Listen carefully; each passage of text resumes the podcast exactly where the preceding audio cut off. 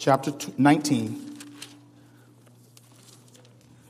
and then we'll go to chapter twenty. Exodus chapter nineteen, and we'll go to chapter twenty.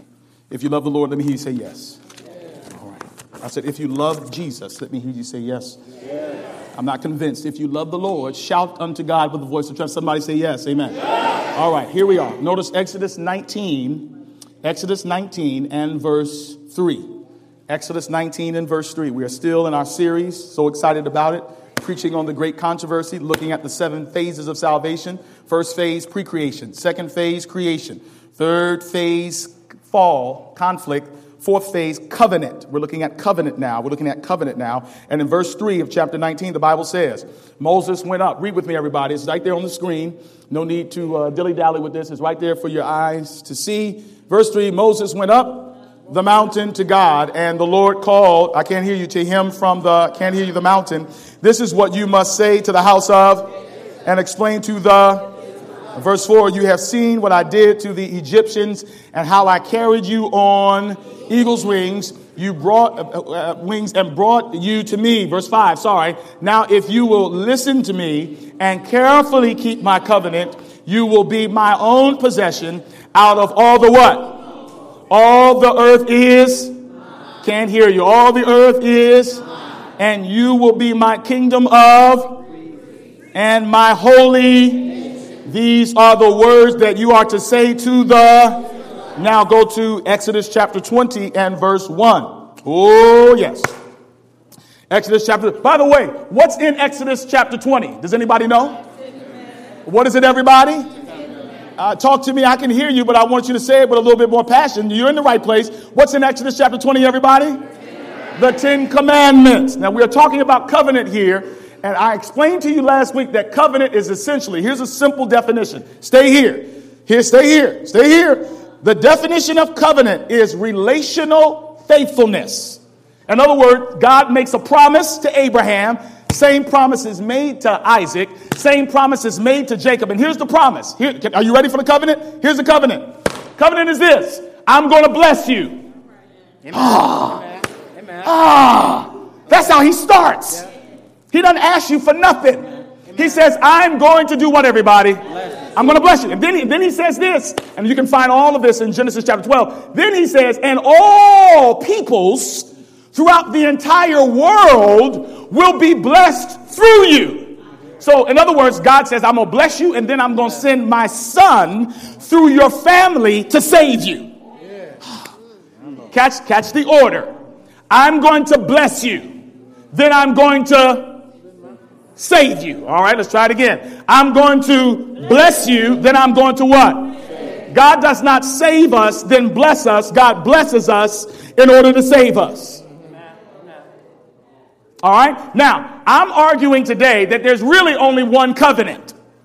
Most of us, and this is so so, so confusing for some of us. We don't even. This is this is like new language to us today. What is a new and an old covenant? Well, you'll find out in a minute. But let me simplify for you today. There's really only one covenant because there's only one God. Amen. And that covenant is a covenant he made with humanity. Covenant, basically, a promise, relational faithfulness. I'm making a promise to Demario. I covenant with you that I will love you no matter what to the end. Amen. The Bible calls it an everlasting covenant. In other words, it does not change. His love keeps going and going and going and going and going and going. So a covenant is God's way of trying to save us. Amen. He saves us by making a promise. Amen. You're not hearing me.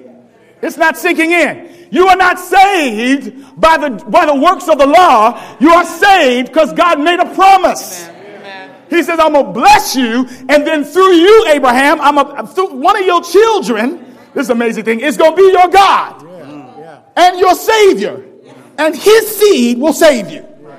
Are we cool? Yeah. All right, now watch this. Going down to Exodus twenty and verse one. Now, before I read this passage of Scripture, I want you to turn around and look at those Ten Commandments up there. Everybody see that? Now, this uh, did, was that up there before? Somebody tell me, was that, uh, was that there? Um, what, did we put that up there? Or was that there before we got here? We put it up. Lord have mercy. I was hoping we wouldn't say that. Now, was the cross there with the commandments when it first went up? Or did the cross come afterwards?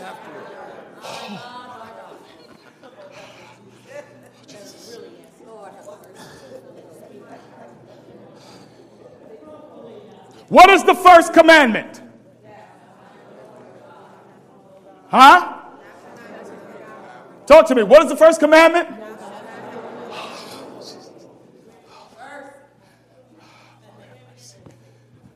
Okay, let's read what the Bible says.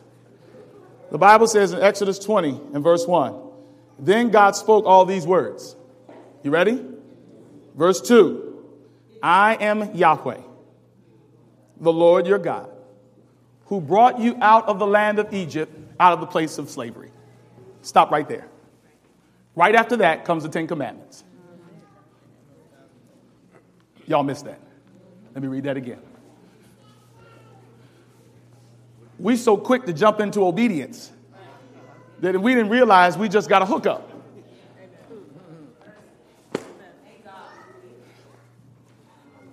The first statement from the Lord before he tells you what his expectations are is he's telling you what he's already done. Listen, he says, I am the Lord your God, personal. I'm your God. We, we have a relationship. If you read the, t- the text carefully in Exodus nineteen, I don't have time to go into it today, but I'll just give you this brief synopsis. The Bible says, as these, for, as these former slaves had to literally be miraculously moved, exodus, out of slavery, four hundred years, they're the children of who? Israel, Israelites. Why are they called Israelites? Because they are named after their daddy, who is Israel, who was formerly what? The word Israel means those that overcome. The children of Israel are supposed to be overcomers. But how are they going to overcome? They're not going to overcome because of a list of rules.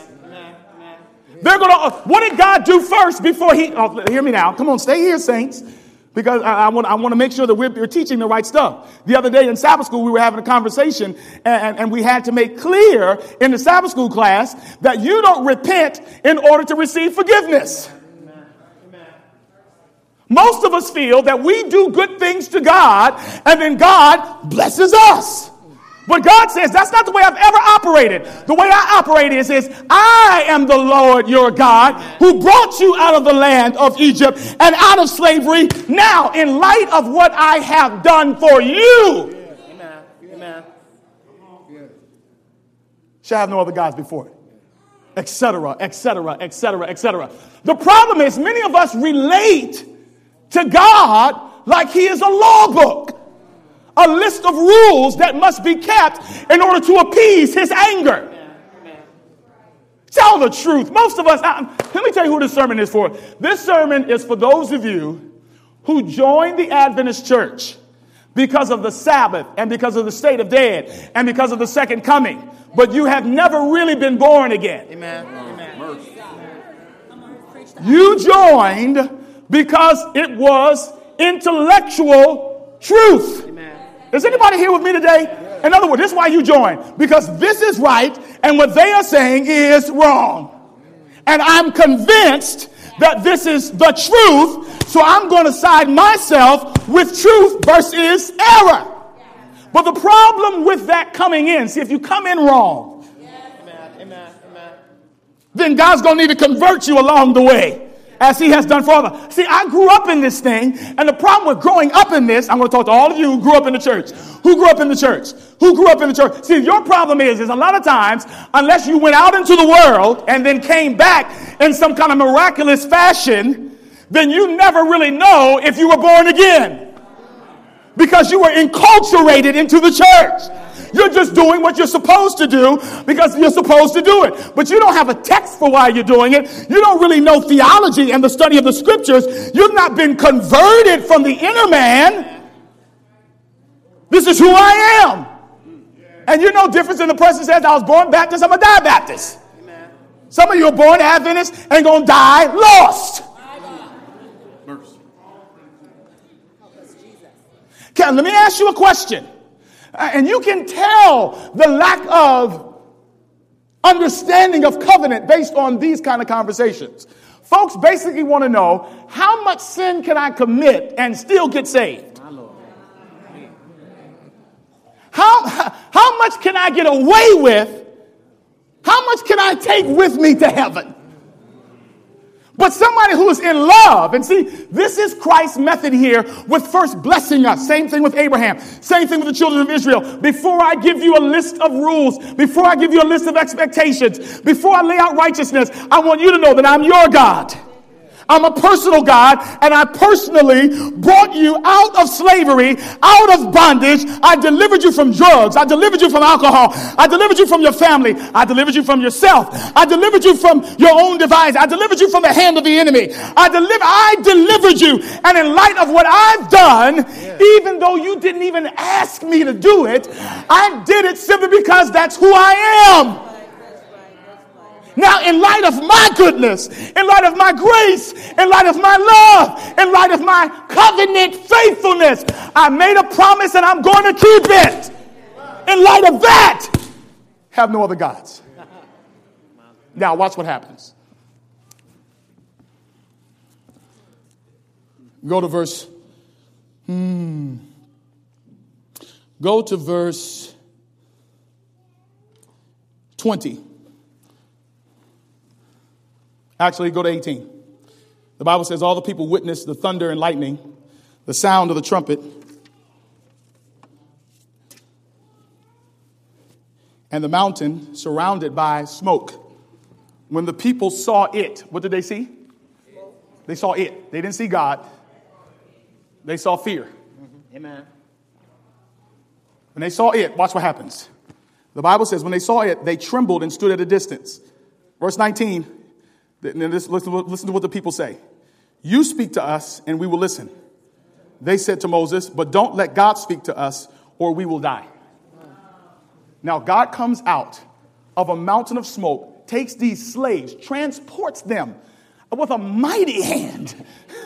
I mean, with signs and wonders. They had been crying out, the word of God says, for deliverance. God showed up on time, pulled them out, and then God comes to them with great, terrible majesty. And instead of God saying, I'm going to kill you, because already they've been three months in the wilderness, ninety days. And guess what? They've been murmuring and complaining since they got there. And so God says, the first thing I want you to know about me is that I'm your God and I love you so much that I have delivered you from your situation and yourself. I love you. That's, we got to start this relationship on the right terms. Don't start with a list of rules. I want you to start with what I've done in your life. Okay. Okay. So they basically said, you know what? This revelation is too much for us, and no matter how he reveals himself, we just cannot see God as a loving God. Um, Moses, you talk to us, because we can't deal with God. Do you realize that God never intended for Moses to be the spokesperson? Amen. Amen. Amen. That God was going to talk to his people directly? Remember what the scripture says. The scripture says that he was going to have a kingdom of priests. The only reason why there was a Levitical priesthood is because the people of God were afraid to take on the role and function and responsibility of being a kingdom of priests because they were afraid of God. God said, well, go ahead, Moses, you deal with them. Not long after that. Let's go on a couple of chapters. In Exodus thirty-two, God is up in the mountain giving instructions to Moses, trying to bring about a new experience, a new dimension in his people. And watch what happens. The Bible says, verse thirty-two, chapter thirty-two, verse one, when the people saw that Moses delayed in coming down from the mountain, they gathered around Aaron and said to him, come make us a God who will go before us, because this Moses, the man who brought us from the land of Egypt, we don't know what has happened to him. Okay, I just want you to understand what's happening here. God is trying to reveal himself as a loving God. But because their minds have four hundred years of slavery in it, and they have a view of God that is a angry God that is coming to judge and to doom them every time they make a mistake, they are afraid of him. They don't want to deal with him. They'd rather have a preacher deal with him. Let Moses do it. We can't deal with him. And while God is up there working on transforming their lives, they said, look, he's taking too long. Moses taking too long. Let's, let's make another God. This is what many of us are doing in our lives. See, the God that many of you are worshiping is not the God of the scriptures. Some of you were raised to worship God in fear. Somebody told you, be, be afraid of him all the time. Let's be honest. There, there's, there's a reason why so many of our young folk left the church. Because we didn't preach the gospel. We preach rule keeping. Amen. You don't have to say amen. I know I'm telling the truth. Amen. Some of some of us in here have never experienced grace.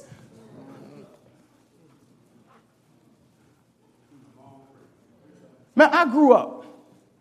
I couldn't even change my clothes on Sabbath. Amen. Amen. Y'all don't know nothing about that.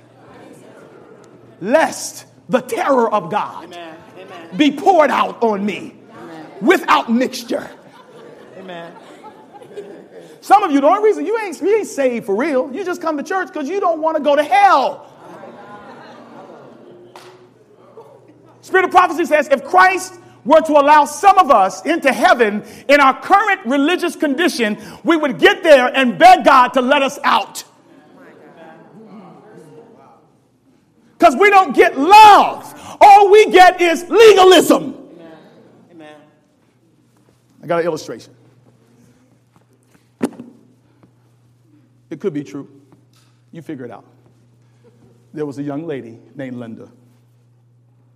From the time Linda was a little girl, she wanted to be married. As a child, she dressed up and played weddings, and she longed for the day when Mister Wonderful, I'm telling somebody's story today, would come and sweep her off her feet.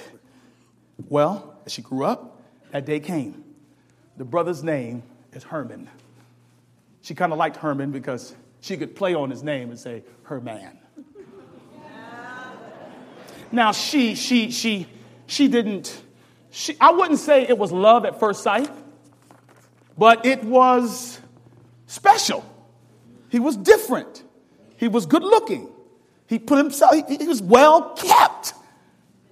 And so they got married. He proposed. She said yes. Dream came true.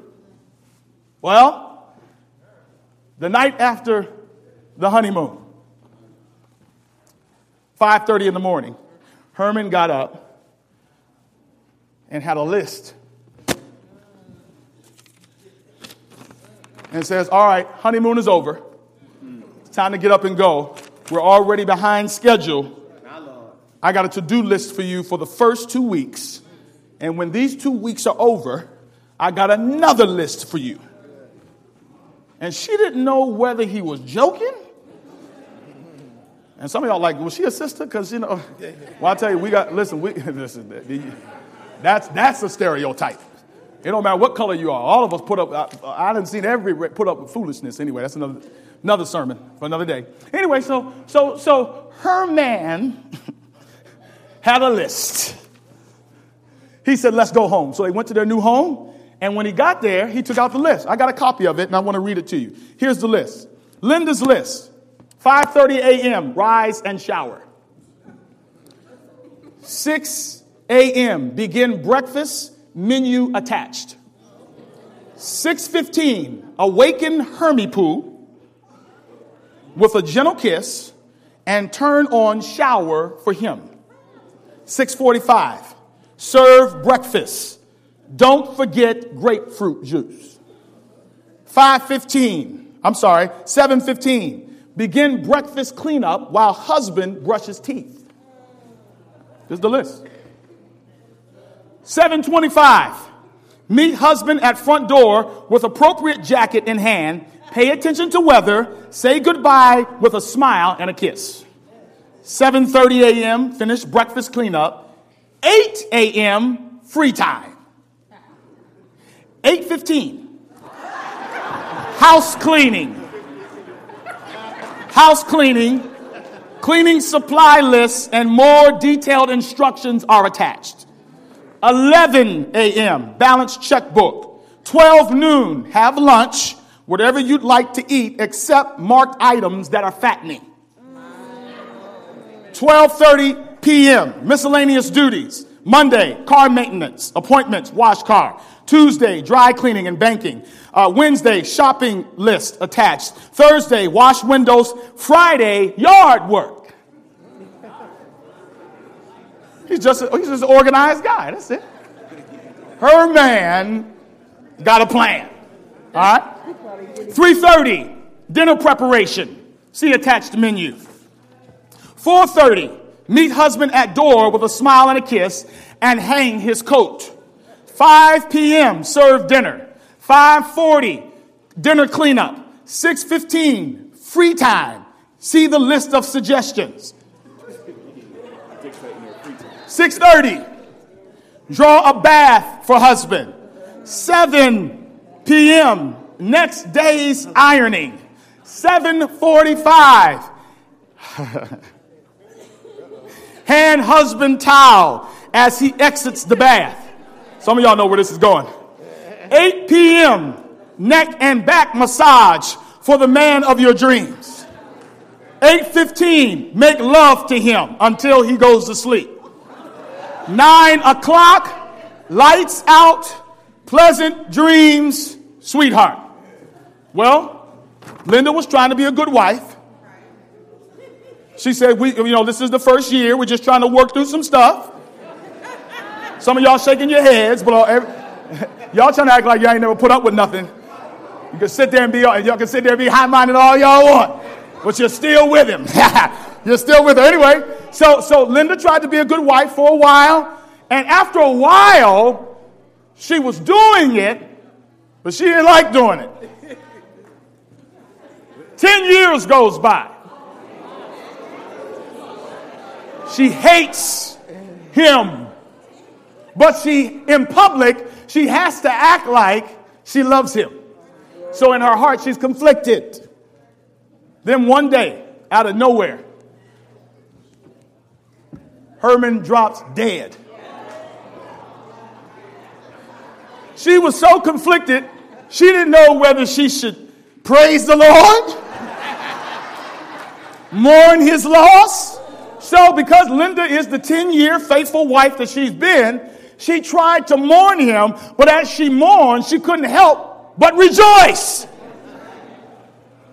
In the shape that she was in, she felt like, I'd never be married again. Can't do that. But come on now. We can't help ourselves. We know we can't help ourselves. We're suckers for love. So you know what happened? One day, she met a guy named Michael. Mike was a little different. He wasn't as structured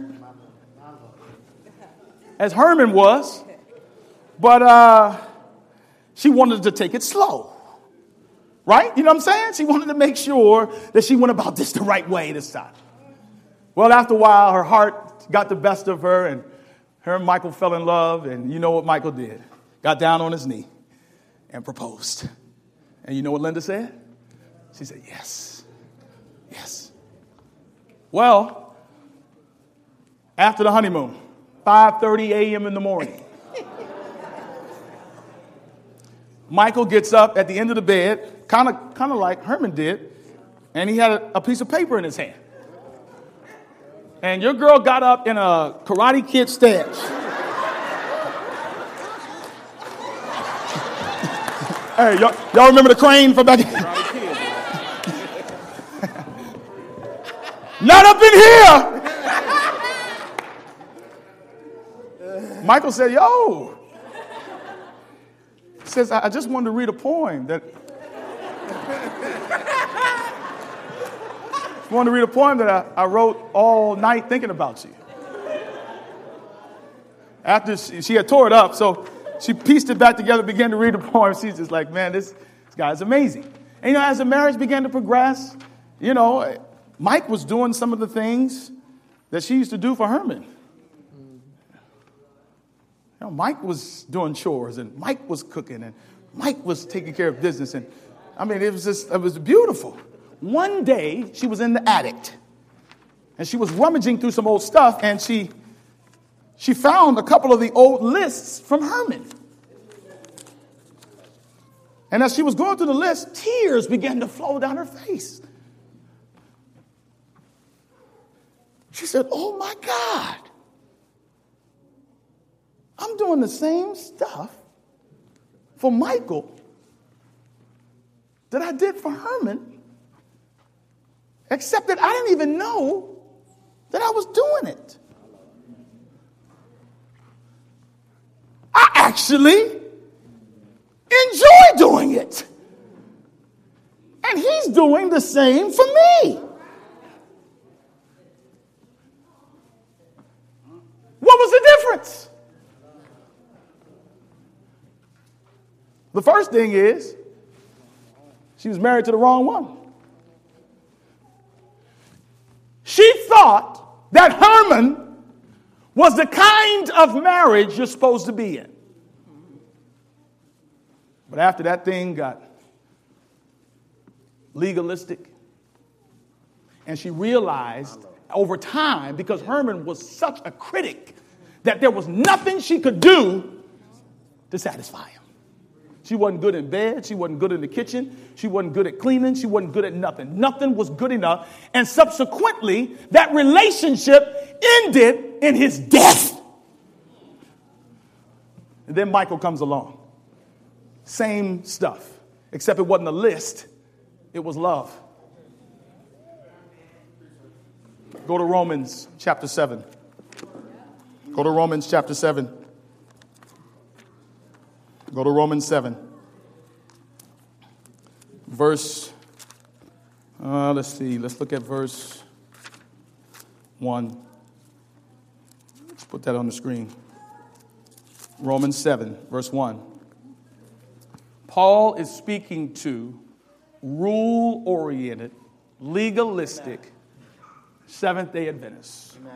Amen, church people who grew up feeling like they married the wrong one. Truth is, you don't even like God. You don't. You tell yourself you love him, but how can you love a God like that? The bottom line is, that ain't God.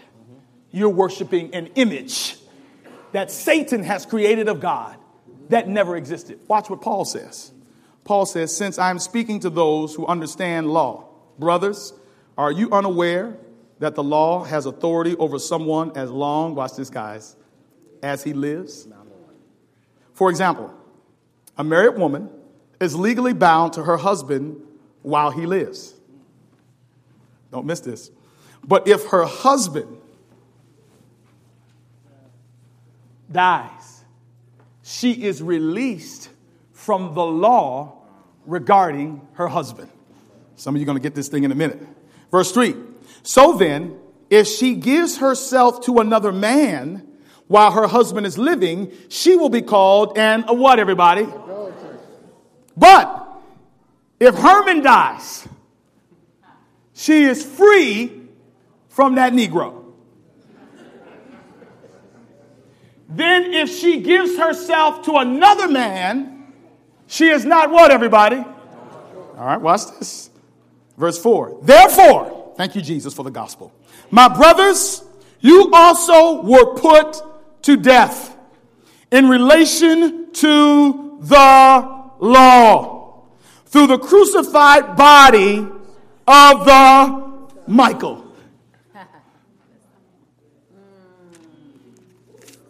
So that you may belong to another, to him who was raised from the dead, that we may bear fruit for God. Verse five, for when we were in the flesh, the sinful passions operated through the law in every part of us and bore fruit for death. Verse six, but now we have been released from the law since we have died to what held us, so that we may serve in a new way of the Spirit and not in the old letter of the law. Let me break this down. Oh, y'all better call the conference president. Somebody about to get mad. Stop saying we are under the law. Amen. We are not under Herman.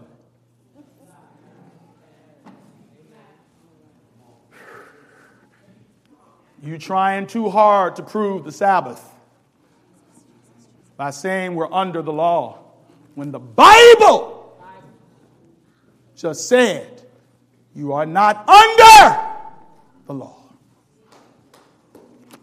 I don't want you to miss a word I'm about to say.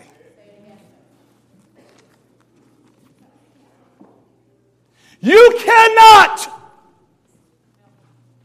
be under a law that was meant to condemn you and be saved.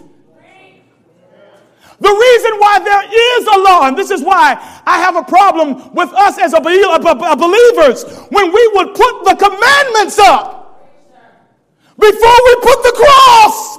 Amen. Those commandments are there to show us that we need a Savior. And I told you the other day, some of you been in love, you've been trying to love Herman all this time, but because you're so churchy, you're not willing to leave him, but you don't realize you ain't serving God. You're worshiping an image of God that was made by Satan to cause you to be lost in trying to be saved. Oh, you missed that. You missed that. God told me that most of the people in the body of Christ are bound. Some of y'all are bound on foolish stuff, stuff that's not even in the Bible. You got rules on top of rules.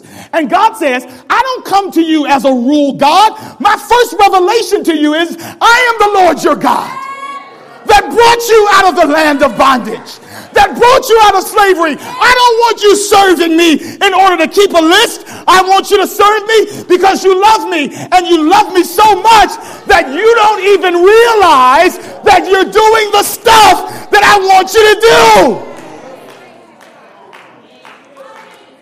I'm telling you, some of y'all grew up. I'm a,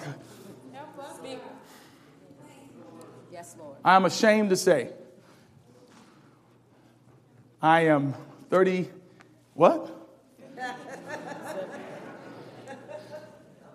I want to be thirty-seven, but I think I'm thirty-eight. I can't remember. Anyway.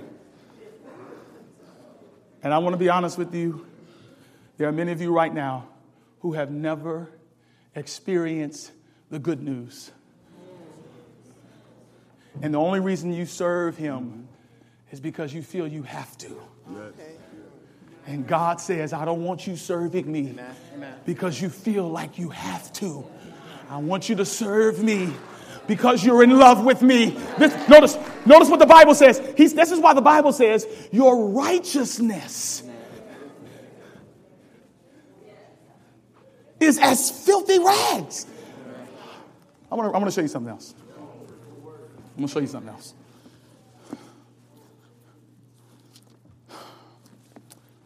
Go with me to Second Corinthians four four.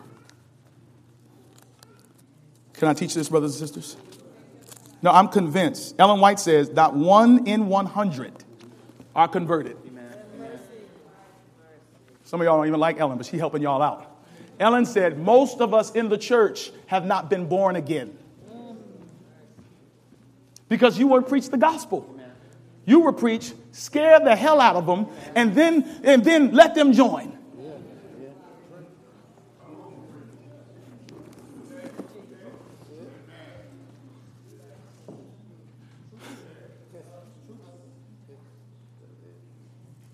You still married to Herman.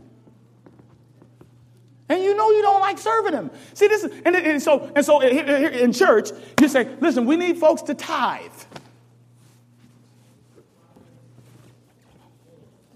If you're not tithing, you don't love him.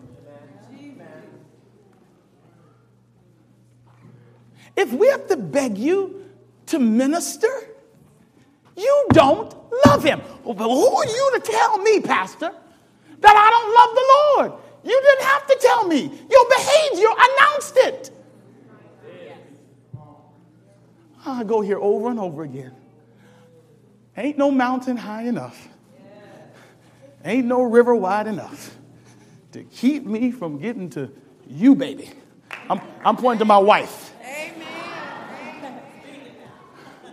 I want to please her. Yeah. God knows I do. I don't always act like it, but, but, but when you are in love, I'm doing, here's the crazy thing, all my boys can testify, I'm doing stuff in my marriage that my buddies would say, you doing what? You stayed at home with your children so your wife could get through dental school? This selfish punk. I'm telling you, I don't know if y'all were as selfish as I am. So I know some of y'all, y'all most of y'all are ready for translation. But I'm the worst sinner in here. I'm telling I am selfish. Oh, y'all not hearing me. Y'all remember I told you when I first got married? I mean, I was Herman. Amen. Amen. Oh, I'm a, I'm a, oh, Lord. I'm about to keep this thing one hundred.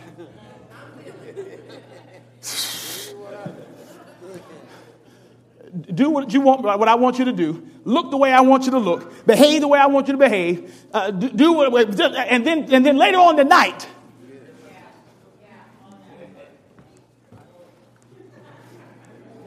Amen.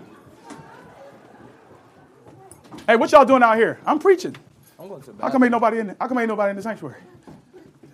Hey, the Lord let me out here. Why ain't y'all out here? Isn't God awesome? Found some stragglers out there.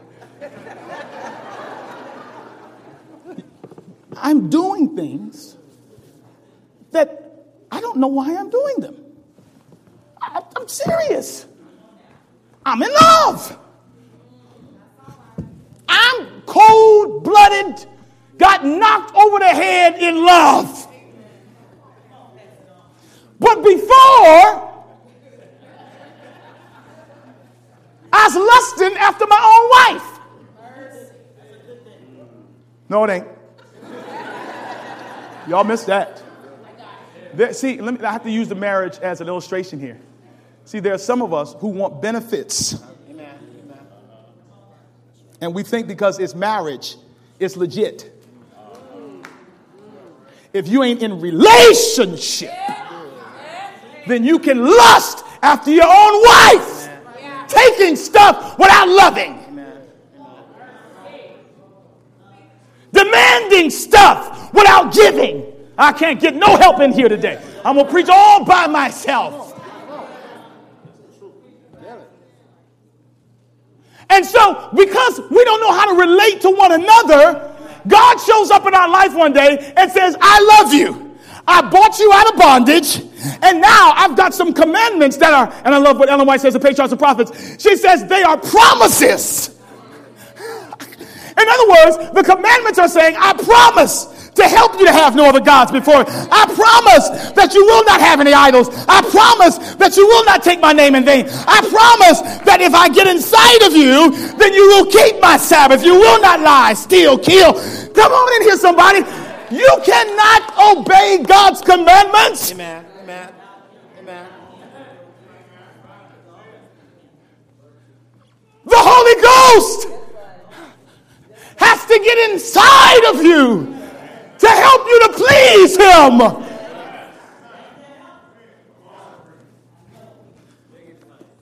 Let me read.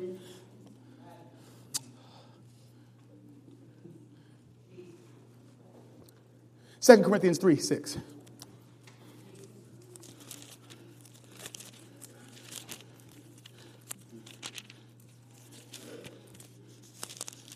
Second Corinthians three.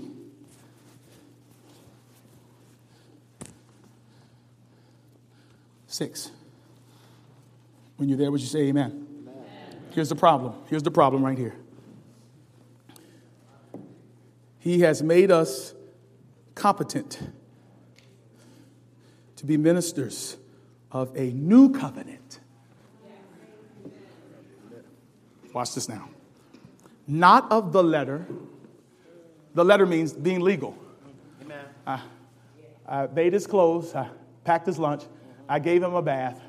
I sent him on his way. I don't have any guys before me. Remember, you know, you know all these guys in the Bible that would come to Jesus? And they were like, what thing must I do to be saved? And Jesus would like, keep the commandments. And they were like, I've done this, that, and the other. Then the Lord would say this. He says, wait a minute. Now you've done the letter. Amen. Let me give you an example. Sabbath keepers that are mean. You ain't saved. Amen. Brothers and sisters, I don't care what you eat or what you don't eat. If you got a bad attitude, then you are not converted. Amen. I ain't talking about having a bad day. I'm talking about you steadily are mean as the devil. Yeah. Yeah. Last night in worship, uh, the children read, uh, th- those of you, you got a plank in your eye, but you have superhuman vision to see past the two by four in your eye to see the speck of dust in everybody else's eye. You ain't saved. Now, understand, there is a culture in our church where we, where the, the dumbest things disturb us because we are under old covenant. That's right. See somebody with earrings on, and then folks get... Uh, okay, let me ask you a question. Now, you drove up and down this hood to get here, and you saw a bunch of little boys with no fathers. That didn't bother you, though. Right, right. That girl's skirt bothered you. The fact that we didn't have A Y bothered you. The fact that there's a drum in the church, that's mad. That, I mean, how dumb can we be? Tell me we are not like the Pharisees of old. Tell me we're not calling furniture holy. Are you a Catholic or what? The Bible says you, you are the temple of the Holy Spirit.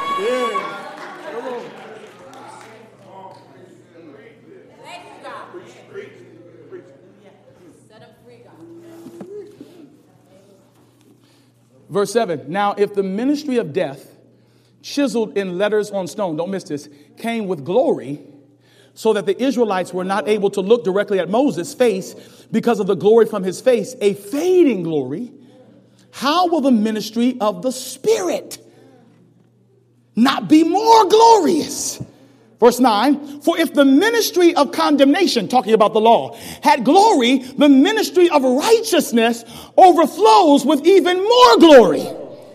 Verse ten, in fact, what had been glorious is not glorious now, talking about the law, by comparison because of the glory that surpasses it. Comparing what? Comparing the, comparing the law to the cross. What's more beautiful? By the way, in the early Adventist church, James White commissioned two paintings to be done. This was before they had PowerPoint. So they would make these paintings, and then they would go preach the Advent message. When he first commissioned, I didn't get a chance to put it up today, and I will next time. But the first painting that he commissioned was a painting, and in the center of the painting were the Ten Commandments. Ellen White saw it and says, uh-uh, that's not it. Over time, her and her husband got disturbed. What message are we sending?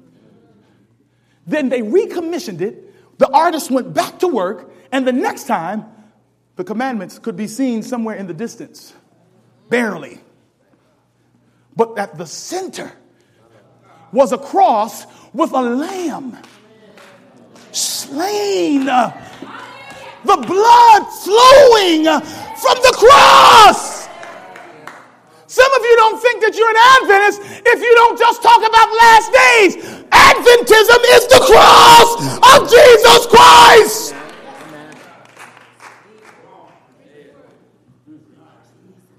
You came in wrong. And you need to be converted. You need to see the glory of Jesus Christ. You cannot keep his commandments if you don't have the indwelling presence of the Comforter, the Holy Ghost.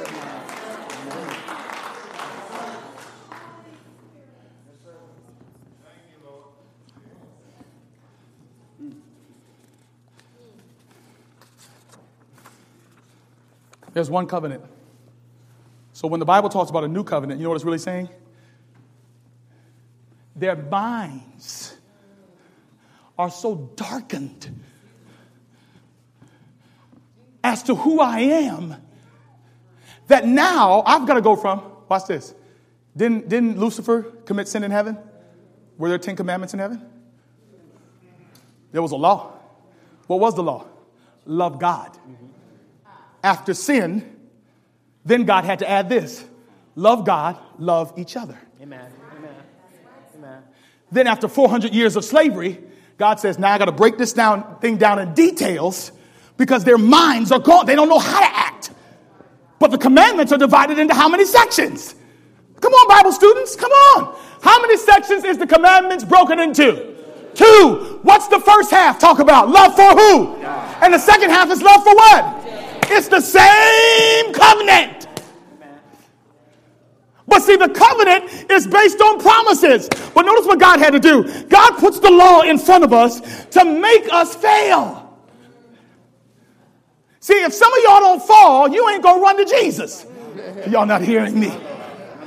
See, some some God, the commandments, as the word of God teaches, and the writings of the Spirit of prophecy is a mirror to show me myself so that I begin to see how wretched, miserable, poor, blind, and naked that I am. And I cry out when I see the law, and I say, I need a Savior. Because I can't do it. Does anybody feel me here today? Have you been trying and failing, trying and failing, coming short of the glory of God?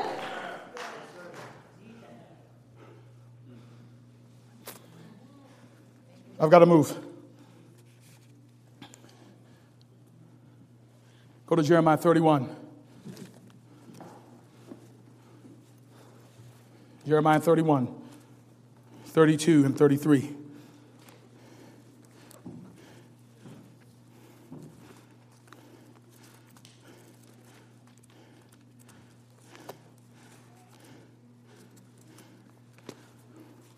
Jeremiah thirty-one.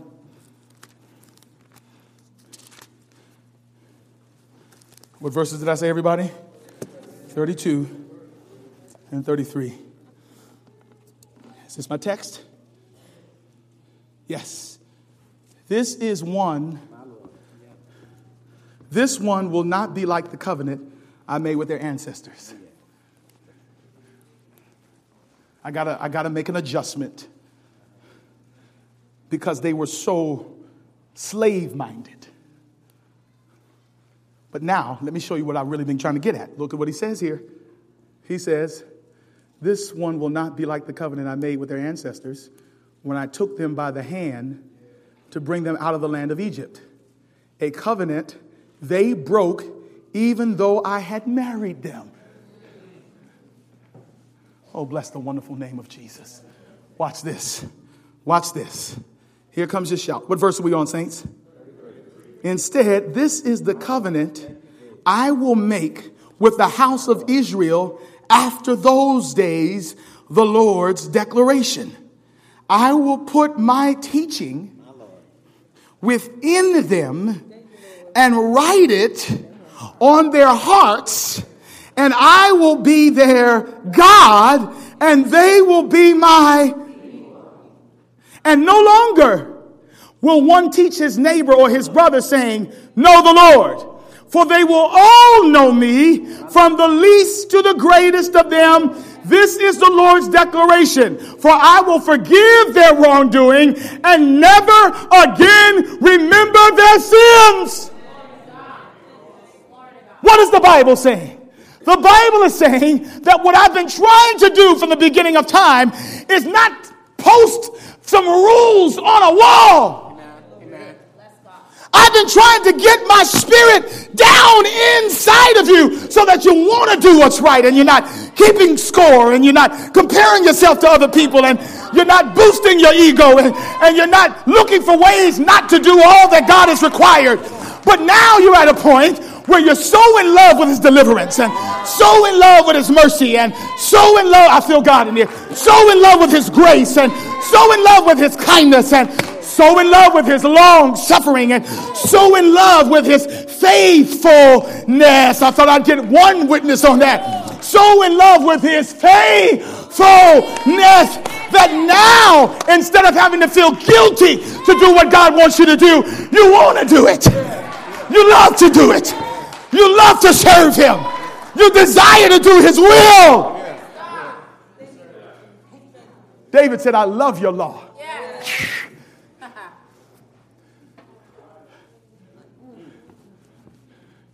Go to Ezekiel thirty-six, twenty-six.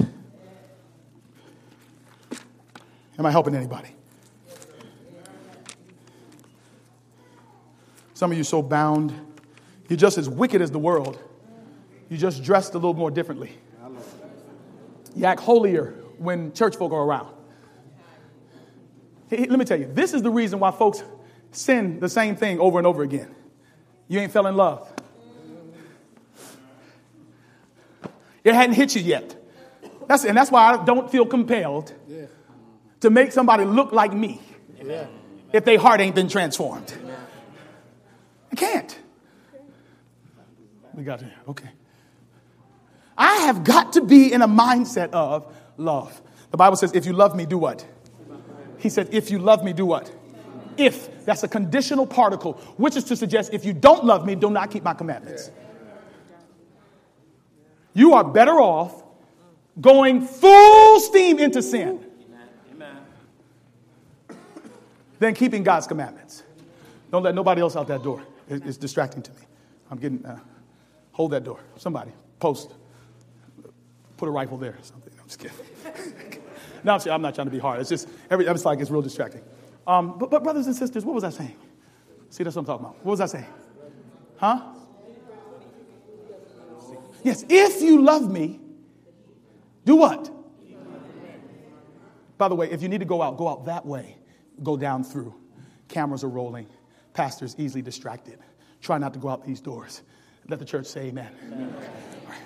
If you love me. So, no, no, no, it just hit me the other day. He said if. In other words, I don't want you keeping my commandments if you don't love me. Amen. Amen. I don't want you to do that. Go ahead. Go into the world and have a ball. And then when my love hits you, then keep them. My love.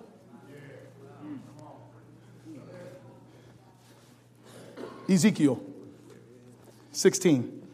No, I'm sorry, Ezekiel thirty-six. Ezekiel thirty-six. I have one more scripture and then we're done. Ezekiel thirty-six. I have to build my case here because I'm going to be preaching on this all year long until we get some saved folk, some born-again folk in the body of Christ, some folk who love to do God's will. Not these part-time church folk. Not these folk who come to church but won't return tithe. Or who, who, sit, who sit out online and watch me right now but won't come fellowship with the saints. Folks who love to come and hear the preacher and go home and do nothing.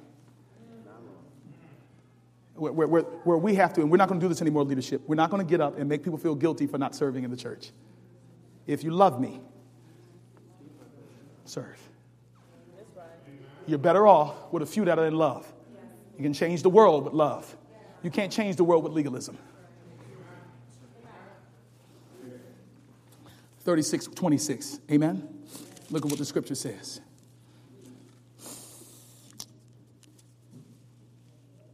He says, I will give you a new heart. Hallelujah. How many need that? He says, and put a new spirit within you. I will remove your heart of. You know what a stony heart is? It's a heart that re- that doesn't really want to serve the Lord, but just I have to. God says, I'm going to take that foolishness out and give you a heart of flesh. Go to Ezekiel sixteen. This is what the Lord has done for you as I close. Last last passage, Ezekiel sixteen. This is what the Lord has done for you. Mm-mm-mm.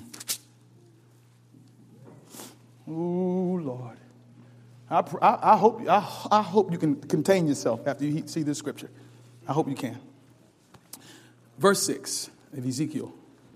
Now, I want you to imagine that God is talking to you. All right, I passed by you. Help me, Lord. Hallelujah. I passed by you and saw you lying in your own blood. And I said to you, as you lay in your own blood, live. Yes, I said to you, as you lay in your own blood, live. I made you thrive like plants of the field. You grew up and matured and became very beautiful. Your breasts were formed and your hair grew, but you were stark naked.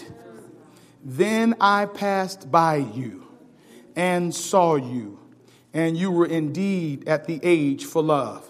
So I spread the edge of my garment over you and covered your nakedness. I pledged myself to you, entered into a covenant with you, and you became mine. This is the declaration of the Lord God. I washed you with water, rinsed off your blood, anointed you with oil. I clothed you in embroidered cloth and provided you with leather sandals. I also wrapped you in fine linen and clothed you with silk. I adorned you with jewelry, putting bracelets on your wrists and a chain around your neck. I put a ring in your nose, earrings on your ears, and a beautiful tiara on your head. Uh, verse, I lost my text here. Okay, verse verse thirteen. So you were adorned with gold and silver, and your clothing was made of fine linen and silk and embroidered cloth. You ate the fine flour, honey, and oil. You became extremely beautiful and attained uh, royalty. Your fame spread among the nations because of your beauty, for it was perfect through my splendor, which I bestowed on you. This is the declaration of the Lord. But here we go. Here it goes. But you were confident in your own beauty and acted like a prostitute because of your fame. You lavished your sexual favors on everyone who passed by. Your beauty became his. You took some of your garments and made colorful high places for yourself, and you engaged in prostitution on them. These places should not have been built, and this should never have happened. You also took your beautiful jewelry made from gold and silver I had given you, and you made male images so that you could engage in prostitution with them. Verse eighteen, then you took your embroidered garments to cover them and set my oil and incense before them. You also set before them as a pleasing aroma the food I gave you, the fine flour, oil, and honey that I fed you. That is what happened. This is the declaration of the Lord. Verse twenty, you even took your sons and daughters you bore to me and sacrificed them to these images as food. Wasn't your prostitution enough? You slaughtered my children and gave them up when you passed through them through the fire to images. Verse twenty-two, in all your detestable practices and acts of prostitution, you did not remember the days of your youth when you were stark naked and lying in your own blood.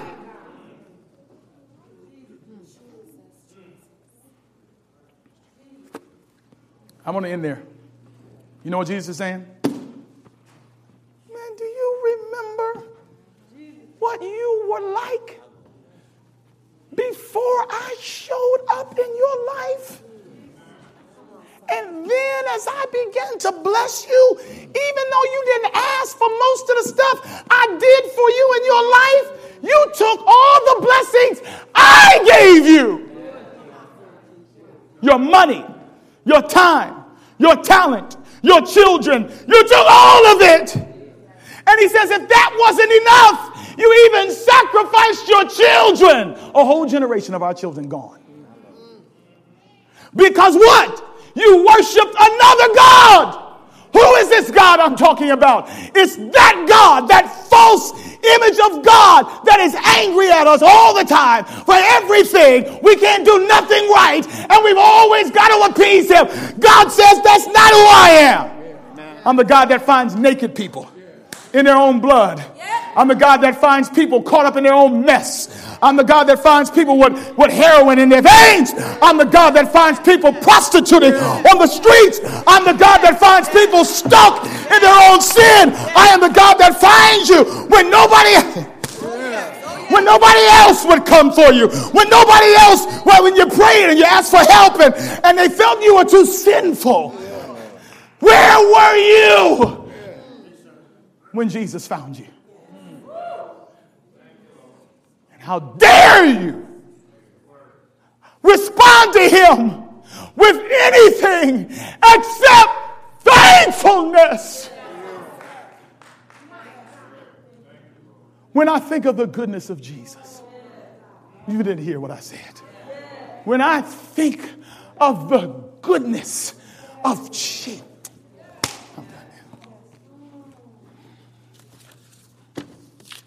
no, no,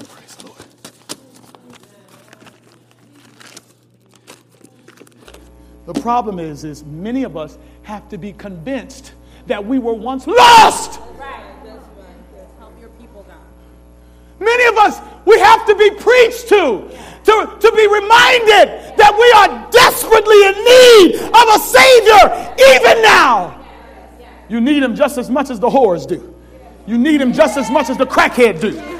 I t- t- God help me. You need him as much as the Satan worshipers do. You need him as much as the homosexual does. You need him as much as the murderer and the liar. Get, oh, don't you get high-minded with Jehovah. You need him. I didn't say you used to need him. I said you need him now. You need him every day and every hour, under every second. You can't even have a good thought. Oh, Jesus. You can't even think a right thought unless Jehovah helps you. To God help me today. You can't even worship right unless there is blood.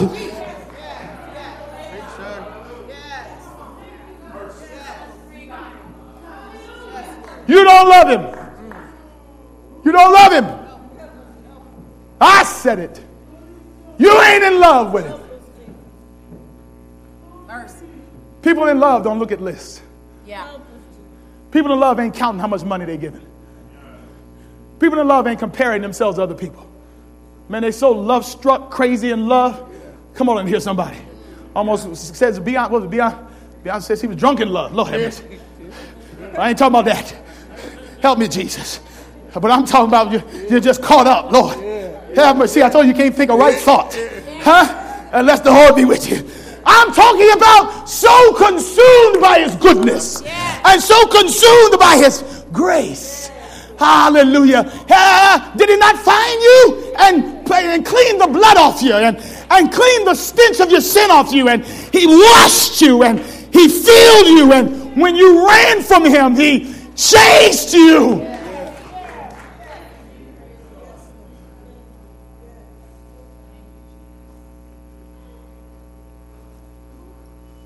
Some of us just sit here, Sabbath after Sabbath.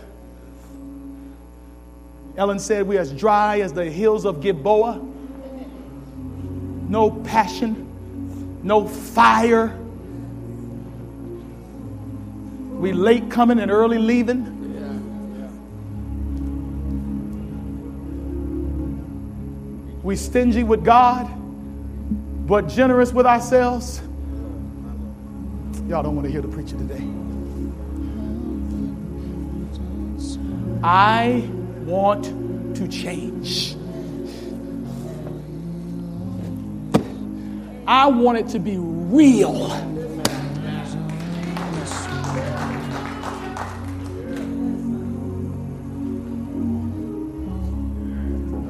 I'm not trying to figure out how much I can get away with and still be saved. I want the list, but it don't look like a list. You know what it is to me? It's a poem. And I'm just in love with him. Just in love. I'm just, I'm just crazy in love. I'm just in love. I don't, I, I don't even know why I do stuff I do, but I'm in love. I don't know why I praise him like I praise him, but I'm in love. I don't know why I serve him like I serve him, but I'm in love. I don't know, I don't know why I forgive like I forgive, but I know why I'm in love. I don't know why I don't do the things I don't used to do anymore. But it hit me the other day. I know why. I'm in love. I'm in love. I'm in love. I ain't mad. I'm in love. I ain't afraid. I'm in love. Some of us come in here so heavy laden and, and so burdened and so guilt ridden and so full of condemnation. The Bible says, for God so loved the world that he gave his only begotten son. The Bible says, for God sent not his son into the world to condemn the world, but that the world through him might be saved. Are you born again? Have you accepted? I know you don't feel like I should ask this question, but I'm going to ask you anyway. Have you accepted Jesus as your Lord, nah, as your Savior and Lord?